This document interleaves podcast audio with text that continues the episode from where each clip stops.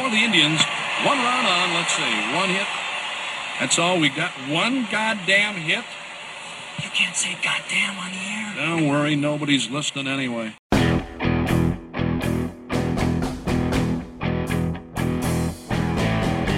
From the Gateway Lounge in Sioux Falls, it's Nobody's Listening Anyway. Here are your hosts, John Gaskins and Matt Zimmer.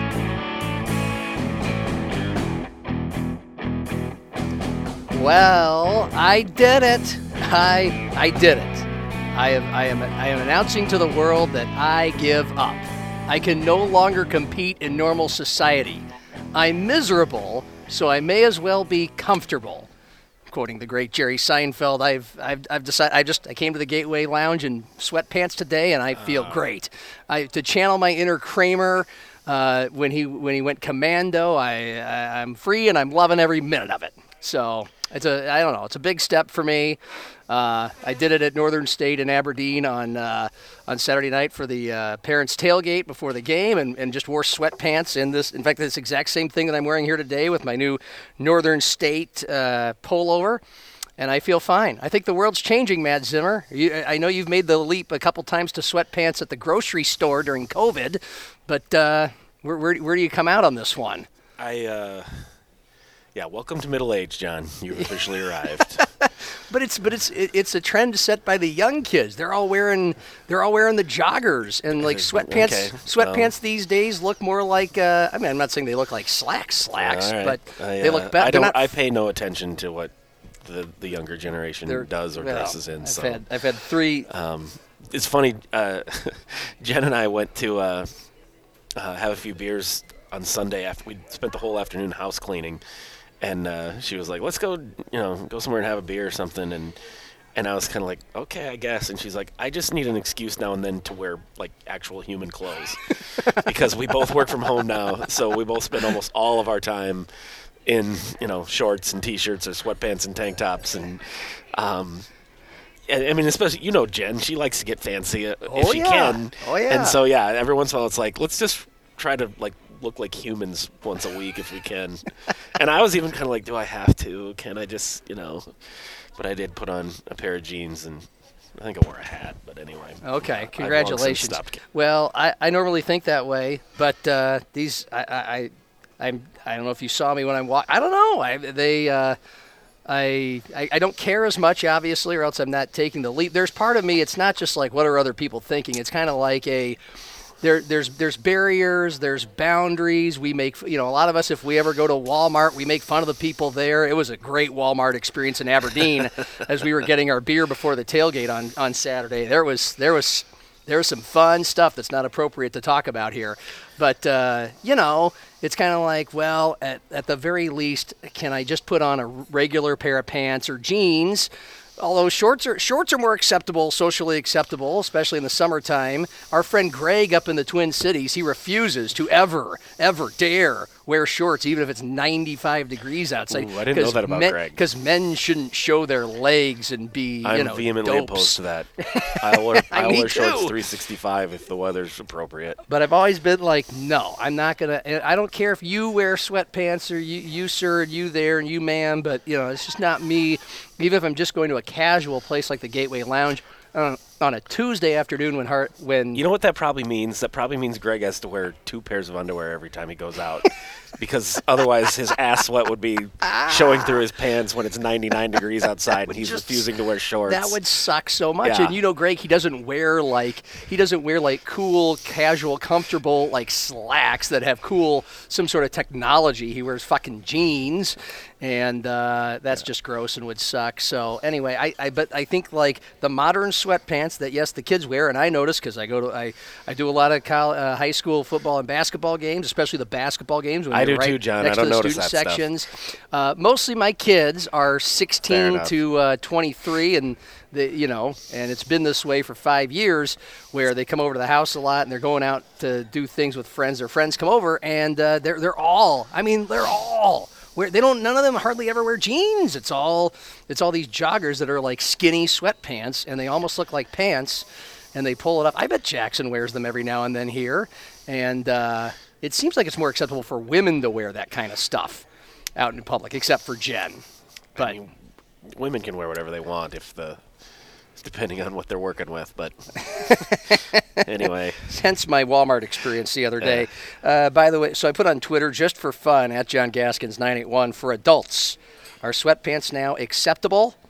Uh, clothes to wear in everyday society outside of the workplace, stores, casual restaurants, sporting events, etc.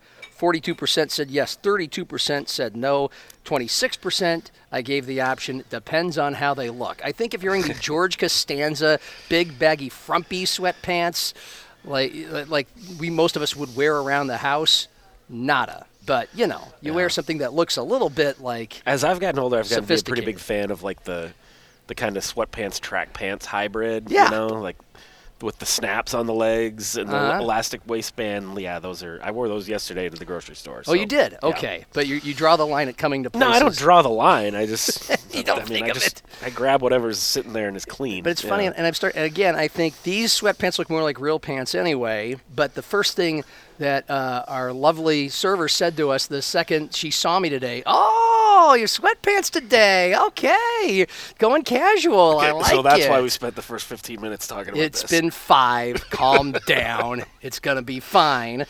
Uh, I did. I did wear them up at uh, Northern State for what it's worth. Uh, Northern State's catching up with USF and Augie in facilities, game day atmosphere.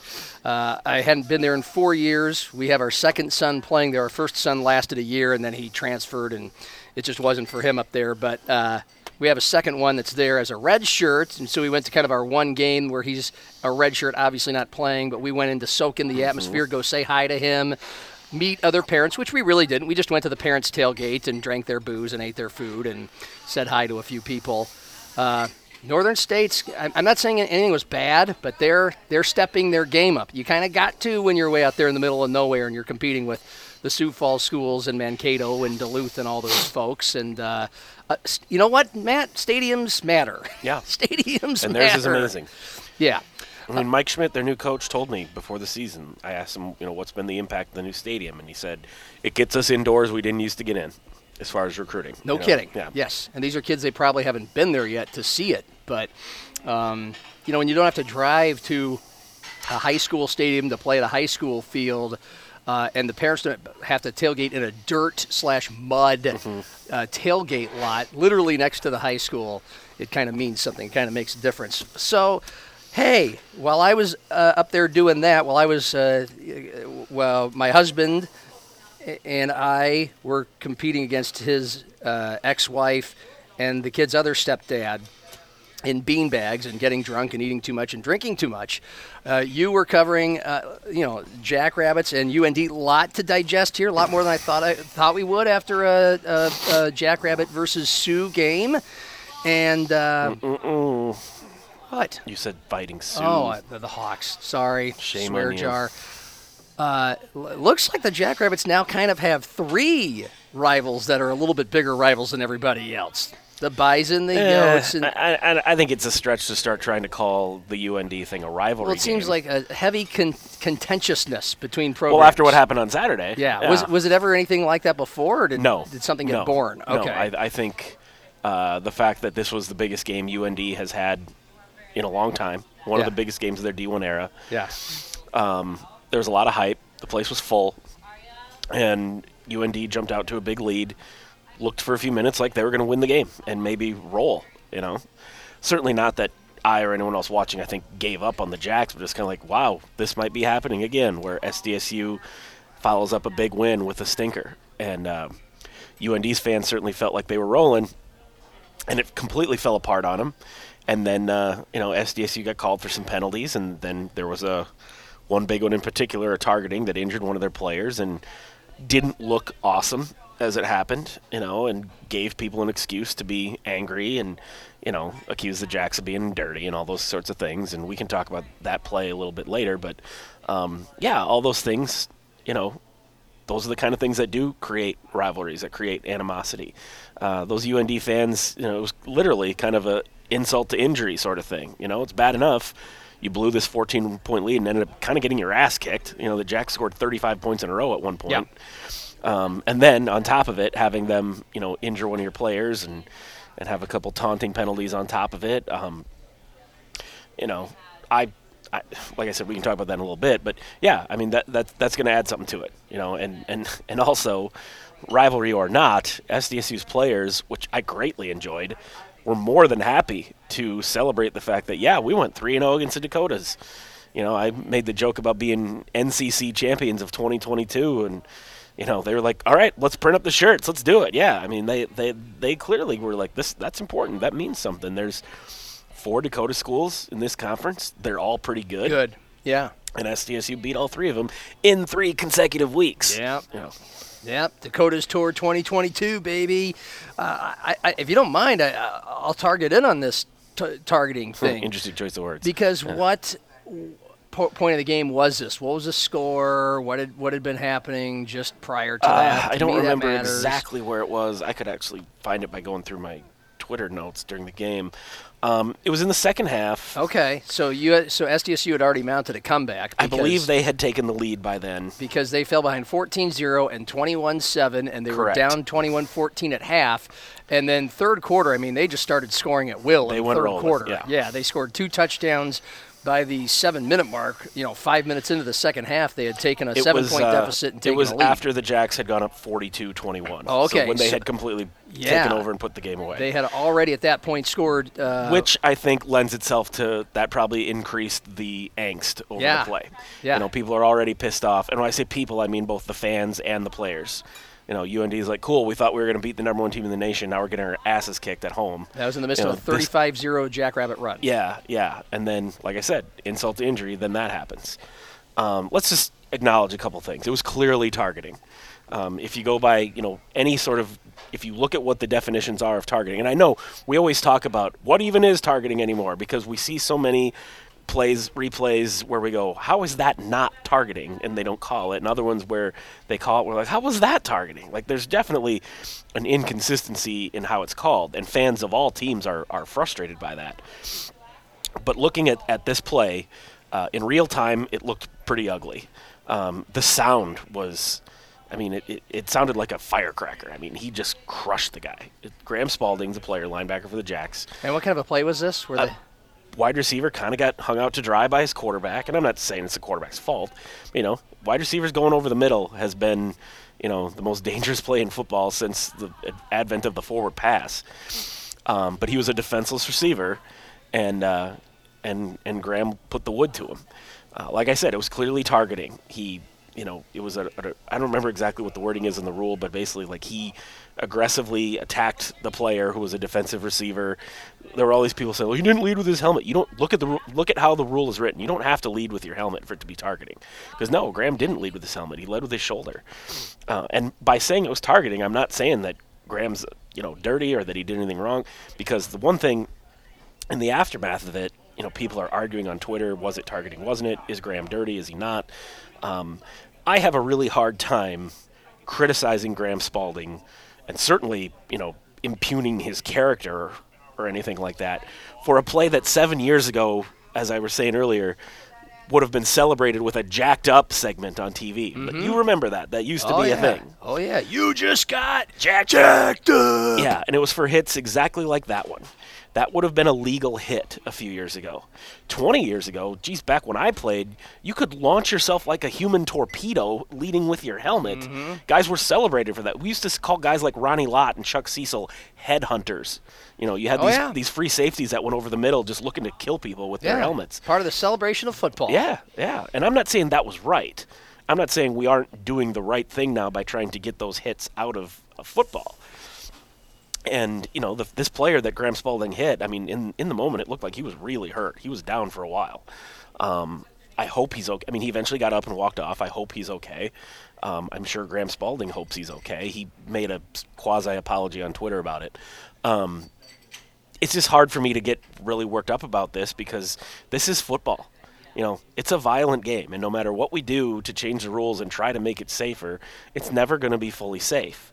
And a lot of the people who are criticizing Graham Spalding and you know saying what a dirty hit was, you've never played football, and I hate to be that guy to well, well, you never played stuff, but but if you haven't, you don't understand um, how how difficult it is to ask someone in a a fraction of a second, you know, when the ball the play is right in front of him, the ball is right there, you know, to react in a way that isn't targeting or that's part of the problem with these rules. It's like there's only so much you can do when a player's job is to is to tackle someone, to bring them down, to hit them, whatever. Well, and part of the game too for defensive players is it not is to uh, within the rules give it a little extra oomph, give it a little extra pop uh, Uh, because you, you, you do want to kind of crush somebody's will Yes. physically within the rules. That's Yeah. part of football They're- is that they're going to be a little more tired and shell shocked Absolutely. mentally and physically if you hit them hard. What kind of adjectives over the years are used to describe players like Ray Lewis and Lawrence Taylor and you know name name your defensive star, Yeah, bone J.J. Watt, crushers. whoever- yeah, intimidating. Yeah. We always hear the word intimidate. That that that serves a purpose. And so again, I'm not trying to necessarily defend Graham Spalding or say that his hit uh, shouldn't be illegal. That it, I, I think it, we're doing the right thing by trying to take dangerous hits like that out of the game. But there's only so much you can do. You can never make a sport like football fully safe, and that's just sort of the the I don't know oxymoron of it, talking about safe, making football safe. I mean, there's, that's like saying make boxing safe, make auto racing safe. I mean, there's an inherent level of violence that's always going to be there. Having said all that, Here's the eye test. the other part of the well, beyond that, um, Graham Spalding also got a taunting penalty on the same play. He hits the guy, and it looked to me like his momentum from hitting the guy, or maybe his hand, jersey, whatever, got tangled up with the receiver. He fell on top of him, and then while he was laying on top of him, it looked like he. You know, said something like, "Yeah, you like that," or I, you know, I have no idea what he said, but it sure appeared that he was taunting the guy as he was on the ground, and I don't even know if the guy was conscious. I mean, Graham had really laid him out. And Graham said later, I didn't realize he was hurt. If I did, I wouldn't have done that. I'm inclined to believe him because why? Who, would who would taunt someone that they knew they had just badly injured? I, I I can't imagine anyone do that. But I also get why UND fans are like, you know, take that statement and shove it up your ass. I get it. Like football's emotional on both sides of it. Um, I saw a lot of people say it's not the hit that bothers me so much; it's the targeting, and I think that's a much more fair reaction to it. the taunting or the targeting? That that that you can be upset about the taunting more than the hit, because I think most people who understand that football is dangerous and football is going to have emotional, physical, you know, moments like that. There's only so much you can do about it. The taunting was extra. Um, I'm I assume Graham feels bad about the taunting. I know John Stiegelmeier probably feels bad about the taunting. That's to me much more of a bad look than just the hit itself. Yeah. Okay. So you thought the taunt was worse. Okay. Um, I, I mean, ta- taunting happens too. It's just in this particular situation, you just killed a guy and then you're kind of taunting him. It, ju- it was just a really bad. Yeah, look. I was gonna say packaged all together in a bang bang thing. It's a bad look, and there's there have been gifs. Uh, you know that that's Mm-hmm. that's how I've seen it where it's sm- somewhat slow motion, and you're like, yeah, that's all in two, three, four seconds. A really bad look. Uh, having said that, to me, one of the first things I thought of asking you after seeing all this is because, of course, this has created kind of somewhat of a firestorm. UND fans, you, mentioned the context of when it happened is all important, not just for the players' sake, but fan reaction in the stadium. I mean, they're all their fans are all kind of already pissed at their team and bemoaning the fact that this game's out of reach now. It's been a wild swing when they, you know, they were at halftime sitting pretty good, feeling pretty good, and um, and now here's something to really get pissed about. That's not your own team's, you know, it's the other team's doing. And uh, and we, we all get we all turn into fan, fan is short for fanatics. We all start to turn irrationally, psychologically haywire, and uh, and then collectively, ten thousand of us at the same time. It's a, it's it's kind of a mob or a mafia sort of effect. But I go back and I ask, okay, well, to your knowledge, what kind of gr- player has Graham Spalding been to this point? Has he had any incidents like this? What's his personality like? Is I've never met him. I don't- I've never met him. Fair. I'm glad. y- Yeah. but I've never had any reason to, you know, I don't remember.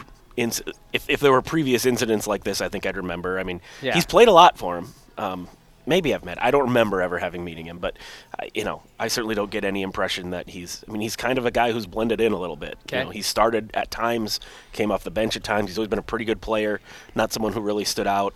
Um, you know, I and and I'll, you know, I think I don't remember if we were talking about this before we started taping or after, but the other thing was the cameras caught him kind of laughing and smiling on the sidelines with Tucker Kraft. And you're talking about the stadium cameras Yes, the people in the seats the, could see. the big screen.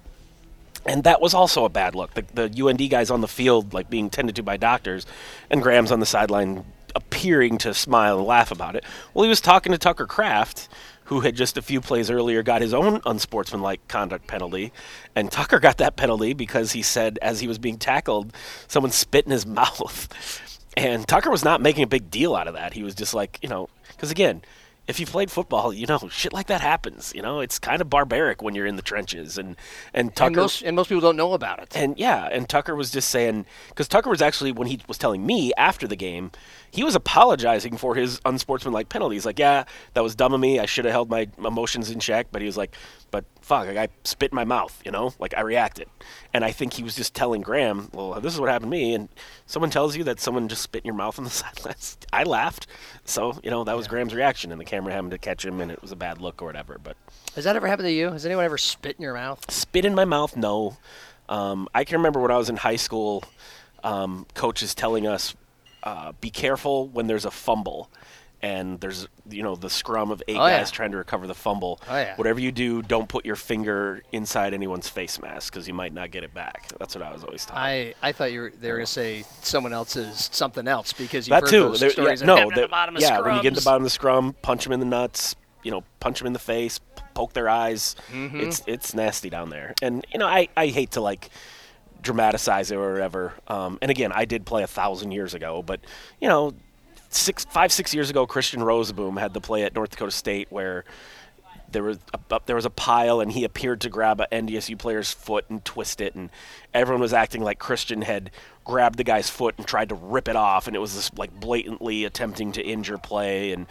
I just remember being like so what? Like it's football. Shit like that happens.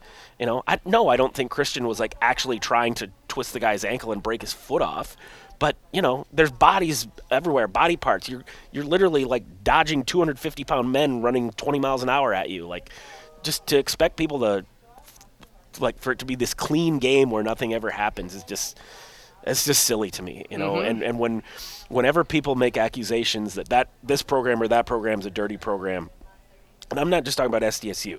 SDSU fans will tell me like, "Oh, USD, they're so dirty," or "NDSU so dirty." I, I just don't want to hear it from from either side ever. There's no coaches out there that are teaching their players to do aggressively dirty shit that's you know outside the rules. Football's a violent game, and it's an emotional game because of its violence. Yeah, sometimes people do stupid shit because of that. But I mean, the idea that it, like, there's just only so much you can do about it. This is the sport we have agreed to play. When you when you put on a helmet and shoulder pads and get in there, you're exposing yourself to a certain risk. That's just the way it is. And besides, you know, the Rozeboom story and then this one, as far as you recall, I mean, have the Jacks been a team known for a lot of unsportsmanlike penalties or personal fouls? Does that happen at an abnormal rate? Is that part of their success? Do they do it any more than anybody else? I don't know. I, I was telling somebody somebody tweeted at me during the game about boy the Jacks seem a little undisciplined today. You know that's a few unsportsmanlike penalties, and I was like yeah. But then I said you know what, I'm good with one or two of those per game. Take the 15 yards. I like having a team that has a little bit of edge to him, whatever you want to say, and kind of sends a message that you know if you punch us in the mouth, they're going to punch you back.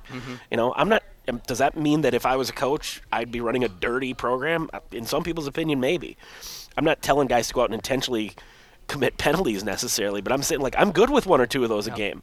You know, to to send a message that I'm not going to be intimidated. You know, we're going to be a physical football team. All those cliches you hear about, like that's the kind of football team I want.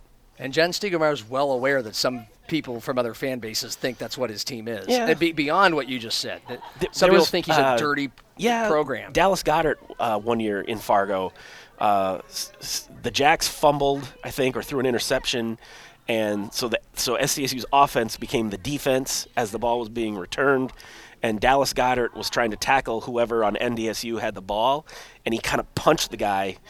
Dallas said later that he was like trying to punch the ball out like a fumble, and it looked like it was half that and half frustration punch, you know. Mm-hmm. And in the post-game press conference, like these, I think I told this story just the other day somewhere, like these NDSU reporters like, "Oh, you threw a punch, Dallas. Or can you explain why you threw a punch?" And I just remember being like, "Good." Who cares? You know, it's it's a rivalry game. He got frustrated and threw a punch. Like everyone's wearing helmets and shoulder pads. You're not going to hurt somebody throwing a punch. I'm not like trying to say it's okay for guys to go out. It throw is punches abnormal. You don't see it happen very often. It just was like big deal. I, I just remember like who fucking cares? Like that. Do I think Dallas Goedert is a, a scumbag, a classless, dirty player because in the heat of the moment he threw a punch at a guy? No, I, no. Again, if it's something he regularly did, that's one thing. Right. It's something that happened in the heat of a rivalry game, and, Right. and he had a reason to do it, a good reason to do Right. it.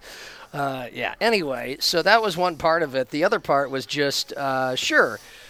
John Stiegelmeier had the great line after the game about how he, he, he's going to live longer if his team stopped doing this to him, uh, getting behind like they did. Uh, two touchdowns at NDSU at halftime. At same score, 21-7 here. I know they got a touchdown to make it 21-14 before halftime, and then they they just uh, boat raced. I mean, they just uh, suffocated UND after that. And t- to me, it's like, okay, wh- th- th- there's part of this that I think some Jackrabbit fans, and I don't know about the players and the coaches, are be like, what resiliency on the road, get mm-hmm. down like that. And, then the, and part of me, okay, I didn't watch the game, but I watched the highlights. It's quite clear SDSU has be- has better athletes, more playmakers. They made more plays. This this the cream rose to the top, mm-hmm. and that was. Be- I know that doesn't always happen in college football games. That sometimes teams like this just have these nightmare days and and get smothered an entire game and get upset and lose to teams like UND. And by the way, what was the point spread? Like ten going in or something I like don't know. that? I forgot. Couldn't don't have been remember. that much. UND's four and two, but it's not like They this. won it- 17 of 18 at home. it's not like this is some miracle. SDS, you had Tucker Kraft back, and then I saw some of the plays where uh, the Yankees are driving guys with them, and uh, Gronowski Jesus, is they're good. driving guys with them on a run. And you know, I mean, SDSU they're supposed to. If you're going to be a national championship team, you're supposed to still win games this way. But it was still impressive what they did coming from behind. Yeah, I was. Jacks fans were kind of losing their minds in the first quarter when it was 14 nothing, and it's funny. I'm not usually the guy who's like telling Jacks fans to calm down, it'll be okay. But in this one, I kind of was. I was surprised how many people were replying to my tweets and, and DMing me like, "Oh my God, I can't believe this is happening," or "Here we go again. So much for being number one." I'm like, the game just started, guys. Yeah. Like, relax. And um, but there was a sense of and I know how much Jimmy Rogers loves it when I, I criticize his defense or criticize him, but it's kind of like they're doing the same thing North Dakota State did to you last week. They're just coming out and throwing it like, really? Were you not ready for this? But then the way the game played out, I almost thought to myself, is Jimmy Rogers so good at his job and so smart that he was like, we're going to spot him 14, you know, and and then we'll have him right where we want him and come back. Obviously, that's not the case. I'm only being half serious in saying Yeah. that. But it looked like the game plan was kind of like, we're going to go ahead and, and give him this to start the game. And I don't know if lull him to sleep or whatever, because I mean, it just, two weeks in a row, North Dakota State and North Dakota, it wasn't like, oh my God, look at these amazing plays that are being made by NDSU UND. It's like nobody's guarding anyone. Like nobody's covered. Like they're just walking down the field. in These five play drives. It's like it's putting up no resistance. And then again, it just it just turned on a dime. And, and in this game, it was much more pronounced. It was the, a pick six, which is you know the single best way to turn the momentum Yep. of a football game. Yep. UND's got the ball 14 nothing. They're about to go up 21. Well, I shouldn't say about to go up because they weren't driving, but they they had the ball, a chance to make it a three score game. And then Tommy Yeah, Schuster like made 30. a throw that it was like, what, I don't know how he made that throw. First of all, and Dyshawn Gale just told me after the game, like, I saw the formation, I knew it was coming. Well, that tells me that Jimmy Rogers knows exactly what he's doing. So is he just waiting till the second quarter to start, you know, moving the right chess pieces? Or I, I don't know. I mean, I don't understand defensive football well enough to be able to watch it and go, oh, he's doing this and that. I don't know. It's just, it's amazing to me that that defense has been so incredible this whole season. And now the last two weeks, they've been so bad in the first quarter and then just able to flip a switch and completely be a different football team for the last three quarters. Well, I'm sure Jimmy will listen to this podcast Yeah. and have an answer for you without without prompting next time you run into him. Someone will tell him. maybe Yeah. at shenanigans sometime. Yeah. Uh, well, hey. Then there's the Tucker Kraft part. He made his return, and what was it? Five catches, sixty he only had three something like- catches. Three catches. Yeah, Okay. but one was a big touchdown. yeah, that, that And he almost returned an onside kick for a touchdown. Yeah, 21 to 7 to 21 to 14. So, Uh, I, I go on a local radio show every Friday for a few minutes to talk high school and college football, and I mentioned how, you know, yes, UND, sure, this seems like a trap game, and they're a good enough team to upset the Jackrabbits, uh, but Tucker Kraft's back, and he'll make the difference. And when I said that, I'm like, come on, don't be that dramatic about it, because it doesn't. It seems like they could have won the game without him, but he made. They didn't have plays. Isaiah Davis. Yeah. I mean, so Yeah. they were kind of trading one All American for another. How much of an impact did he make, and how close to 100% does he look? Um, I, he doesn't look 100%, and he told me he wasn't. He sure seemed to imply that if he was 100%, he would have finished off the kickoff return and got a touchdown on it. Um, but, I mean, it just, his presence, you know? I mean, I've said you over and over just what a, a confident guy he is, uh, what a funny, likable guy he is. I mean, I just imagine that the huddle lights up a little bit with him in there. Yeah. And the players talked about his his the word they keep using is presence, just his presence. Yes. Obviously that means catching the football, running the football and, and doing football things, but also it's the attitude, the the presence that he brings to the huddle, to the locker room, to the offense as a whole.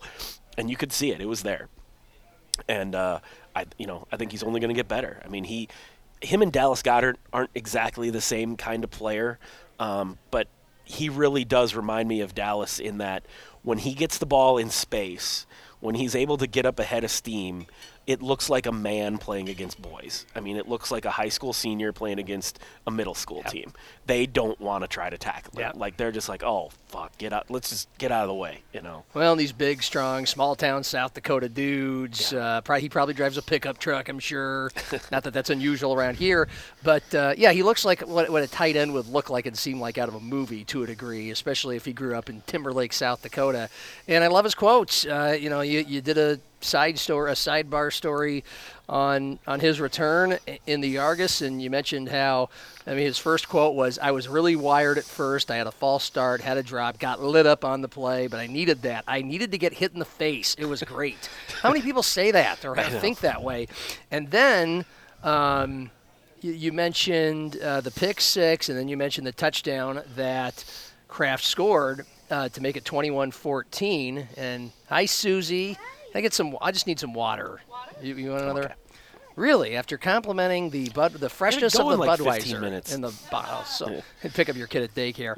Um, the uh, you, after the touchdown, uh, his quote was, "Everybody, I love this." Tucker Kraft. Everyone always asks me what's my favorite route. My favorite route is anything that makes me look athletic. I've never heard anybody say that ever. Uh, that was a simple 15-yard over route. I saw Mark scrambling, and I had to back shoulder it. Susie, quick question: Men wearing sweatpants, uh, yay or nay? You know, oh, she's she's making that facial contortion that suggests she has to think about this. I prefer the athletic short, Okay, but sweatpants will be okay. like out in public, even to the gateway, which is a pretty casual place. As long as they're not tattered and. Okay, like these. It you depends on how good looking the Oh, guy I is, didn't doesn't even it? It- it- realize it dep- you're wearing Yeah, well, yeah, I, that's why I'm asking it. I wouldn't ask it if you knew that. Yeah. Those look good. Okay. holes These look. or What's that? I don't see any holes in them. No, there's no They're not holes. No, they're not frumpy. so- Yeah, they're relatively new. Okay. Thank. Do some of your do some of your male bartenders wear the uh, wear the sweatpants? Jackson has done it I knew it. The- Did it one time. Yeah. Gave a real bad Ja- time. Okay. oh, so now we get Oh, to wear oh, oh, and he never does it anymore. I only saw it once. Uh, okay. So, but you're yeah. wearing. I mean, those aren't sweatpants, but No, you know. but these these are comfortable. Yeah. Once Okay. You, once you get in these, it's hard to wear anything else. It really is. Got it. And you know, I can move around. I'm agile in these. I can move fast and make drinks quickly for everybody. Okay. It works for you. Yeah, I'm slower in jeans. Okay, that's a good excuse. Right. That's it's, you're dedicated to the craft. All right, thank you, Susie. There, that was a fun minute that we'll never get back. She Um, can wear those pants whenever she wants. uh, I think it does kind of come down to the size and the look of the individual. Uh, anyway, so yeah, he's. I, I just my favorite route is anything that makes me look athletic. Um, that was the hardest part of the touchdown, making the catch, securing the ball. From there, I had to dodge, duck, and dive. That's that was my I'm back moment. Again, I just guys just don't usually say this. Um, what is my favorite route? Is anything that makes me look athletic mean? Does it does he mean like to NFL scouts, or was he just being funny? Or I think he means to NFL scouts for the most part. Okay. He means like he wants the ball, like, Yeah. and then to be able to do stuff after he has the ball. That's what he means by that, I think. Okay. What's Isaiah Davis's status? I don't think it's. I mean, John told us last week that he was probably going to play against UND. And then I heard that Isaiah was telling everyone, oh, I'm definitely playing. So I was surprised that he didn't play. Um, but now that I saw that he didn't play in that game and having had a couple more conversations, uh, I don't think he's going to play on Saturday. Well, I mean, it's Indiana State. They're one and six, zero and four in the league. They did give NDSU trouble into the Mm-hmm. Most of their quarter. games have been close. Yeah, Yeah. they're not terrible. they're better than their record, but they're not a team that should be good enough. To beat I have not seen a line. It's hobo days, and depending on how you want to look at it, it'll be a, it should be a good crowd because there's been great crowds this year. The weather doesn't appear to be terrible. That's I bet there'll be at least sixteen thousand. Uh, and uh, right, and you know they had their quote unquote hobo day letdowns like Northern Iowa few years ago, but anyway, um, should you know should be a route, and they're going to be playing at the same time as the Coyotes. Or so I think they're both two o'clock games. Uh, two o'clock for SDSU, one o'clock for the Yotes. Uh, if you want to come watch east. those games. They're at Youngstown State. Those games plus more. It's, I, I like the college football slate on Saturday. There's a lot of interesting games at 11 and 2:30. Uh, at 11, you got Ohio State, Penn State. That's always a bit. TCU, West Virginia's a fun Big 12 game. Florida, Georgia at 2:30. Illinois, Nebraska. Illinois is only a 10-point favorite. They're number 17. Big debate for uh, Husker fans.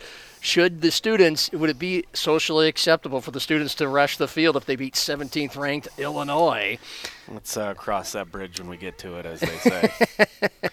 Uh, we'll see. That'll that'll help Mickey Joseph's case if he has one at all uh, to be uh, Nebraska's next head coach. But anyway, there's a lot of great games that will be on. They'll be here at the Gateway Lounge. Watch them all at once. Don't worry about your remote and flipping things around and being at your house and watching one TV here, one TV there, your laptop here. Just come here and enjoy the games. Do the same thing on an NFL Sunday. Uh, the Yotes are at Youngstown, coming off what you called the, a season saver, the win Absolutely. over uh, a ranked Southern Illinois team. They're ranked about what Illinois is ranked, so I wonder if uh, the Yotes fans thought about storming the field, but I don't think they did. Uh, 27-24. We got a little quarterback controversy at USD.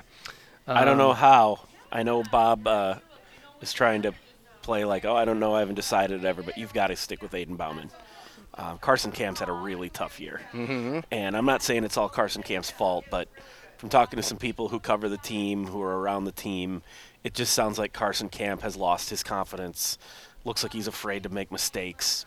And when Aidan Bauman stepped in, first of all, he came from Iowa State. He's the son of Todd Bauman.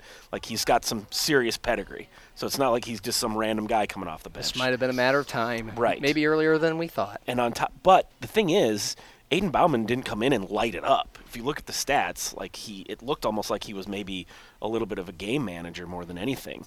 But a couple people who were at the game told me like the, the just the everything changed, just the momentum, just the, the the way the entire Coyote team just responded to him coming into the game. It was like that was just the spark they needed. And Bob Nielson alluded to that in his post-game press conference. He's like, he made made pains to not blame Carson Camp. You know, it's like it wasn't so much that I was benching Carson Camp as it was like, this team needs a spark. We need something to try and light a fire under our asses. And sometimes making a change at that position, I believe those are Bob's exact words.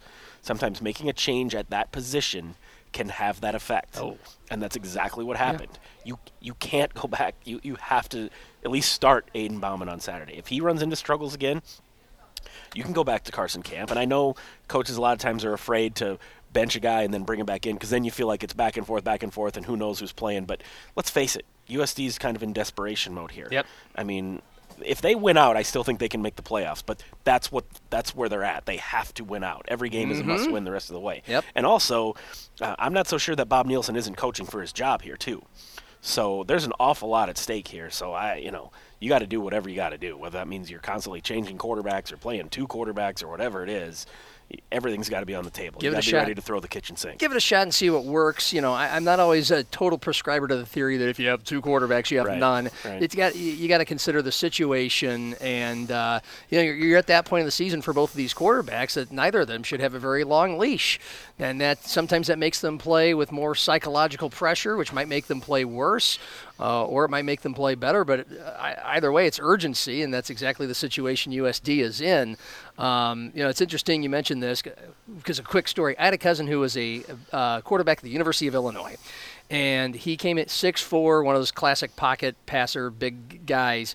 Um, he backed up Jeff George when Jeff George say, was at Illinois. Is your cousin Jeff George? He backed up Jeff George as a freshman, and then uh, and there was another freshman in his class who was like five nine and kind of considered an afterthought because he was five nine. My cousin was six and uh, you know piloted his team to a state championship. Uh, and- anyway, in Illinois. And uh, we go, my, our, my cousin's freshman year, not his redshirt, but his fr- freshman freshman year, uh, we had already before the season started decided we're going to go to the Ohio State game. You know, Ohio State's Ohio State, and, it, wa- and they were back in 1989 at Champaign. Illinois is like a top 20 program at the time, uh, so we were all excited. And uh, you know, Jeff George was going to play, right? So we weren't even expecting our cousin to play. As it turned out, my cousin got a blood clot, and so instead of going to watch him, you know, suit up and play or back up Jeff George, we went to the hospital to see him, and then we went to the game. And then Jeff George gets hurt in the game and gets knocked out of the game. And then this little five nine shrimp comes in, throws for like 250 yards. They win. Everybody goes crazy. I mean, you think the backup quarterback is everybody's favorite player? How about the third string Right. little shrimp? Right. You know, and then of course it's the so after the season's over, it's and Jeff George has moved to the NFL. It's you know Jeff Kinney versus Jason Verduzco. It's this big thing, uh-huh. and then because th- this kid had you know seen a little playing time and done a few nice things while my cousin was just sitting in a hospital. Uh-huh. Of course, he got the start because of that. Plus, he was kind of a fan uh-huh. favorite. Anyway, he he kept the job well enough for the next three years that my cousin only had real one shot to play tr- meaningful minutes, and it, it took a popular guy like Verduzco to finally play like two or three bad games in a row. My cousin finally came in and had two nice wins, including at Ohio State. He won a game at Ohio State. Very next week, he throws two interceptions because he was the backup. My uh-huh. cousin was. Uh-huh. Throws two interceptions against Iowa st- at home, stadium boos, and the coach feels all the pressure. Put put our little put our little d- put our little shit hero who can't see over the line. I sound a little bitter, and I am uh, into the game, and that was it for my cousin. So uh, you know, and and that coach, by the way, by that time. Uh, his job was on the line. In fact, he got fired after the season. So when you're working with a quarterback situation like that, it's kind of it is kind of like who's hot in the moment. Uh, Coyote Eric's thoughts when it comes to Bob not saying who's going to start at Youngstown State. He says Bob's being coy like you just did. I don't know how he can go back to camp without Bauman struggling and getting pulled out. We've never won at Youngstown State, so they can't start camp and fall behind and expect to come back with Bauman replacing him like they did at home. Camp is a broken man right now. He just needs some time to clear his head. He was playing scared and not seeing the field. His fumble that got him pulled was the ball slipping out of his hand as he scrambled to the right, simply dropped the ball right in front of the USD bench, and SIU fell on it. It was middle school stuff. That was the straw that broke the camel's back. Offense had been so bad that the time of possession in the first half was USD 6 minutes, SIU 24. No defense can win games on the field that much. Second half, USD had more time of possession. Um, Bauman came into audible cheers. Uh, crowd ch- came into audible cheers from the crowd with a couple minutes left in the half. Immediately, the offense had better body language and a notable pep in their step. O line yeah, blocking that's what I heard magically better. Bauman drove them right down the field, blah, blah, blah, blah, blah, blah, blah. He had a couple really strong throws to wide sides. He has some zip on the ball, accurate deep balls, uh, just like that. The Dome had energy. Add to it that they were getting out of the huddle much quicker. No delay of game penalties. Everything was crisp. Unfortunately, it might be too late. Playoffs nearly impossible. Uh, we all know the schedule has been brutal and the schedule next year is considerably easier with the MVFC schedule format. If they can finish strong and look competent, we can say what happened to us was basically what happened to UND last year. An off year with a tough schedule, but no reason to make a panic move and come back stronger the next year. Bob finds a new offensive coordinator, quarterbacks coach, and then have an open competition with Bauman and Camp, assuming both return. Let the best man win the job. There are very few seniors on the team with all the extra COVID years, so use this as a springboard for 2023. Defense has been very good. I would hate to lose the DC and that staff because of a tough schedule, OC with personal issues, and a broken quarterback ruined a season. So in, in Coyote Eric's mind, at least this week, no matter what happens, give Bob another chance. Do you think he has that much of a of a Um, chance? I mean, things were just going really badly, and it was kind of like I've been hearing that Bob's job is very much on the line. Mm-hmm. Um, so I think winning on Saturday, and it was a you know a good win, homecoming, Yep. ranked team, uh, that that can make a difference. Um, but I think how this this team finishes is really important. If it looks like this team is still playing for him, that they still believe that he can still get something out of him, um, I, I'm not saying I don't think a decision has been made, um, but if if they had continued to go the way things had been going prior to this week, I didn't like his chances. I know you got to go. Have you been watching any uh, championship series? I haven't been Baseball. able to. I haven't Okay. watched an inning.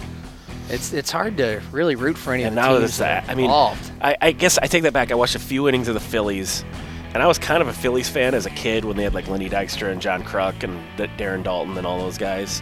So I guess I'm kind of rooting for the Phillies, but Yeah, same here. Uh, I uh, say hi to Jen, uh, say hi to Arthur, and uh, I think I'm gonna go look for some new jeans.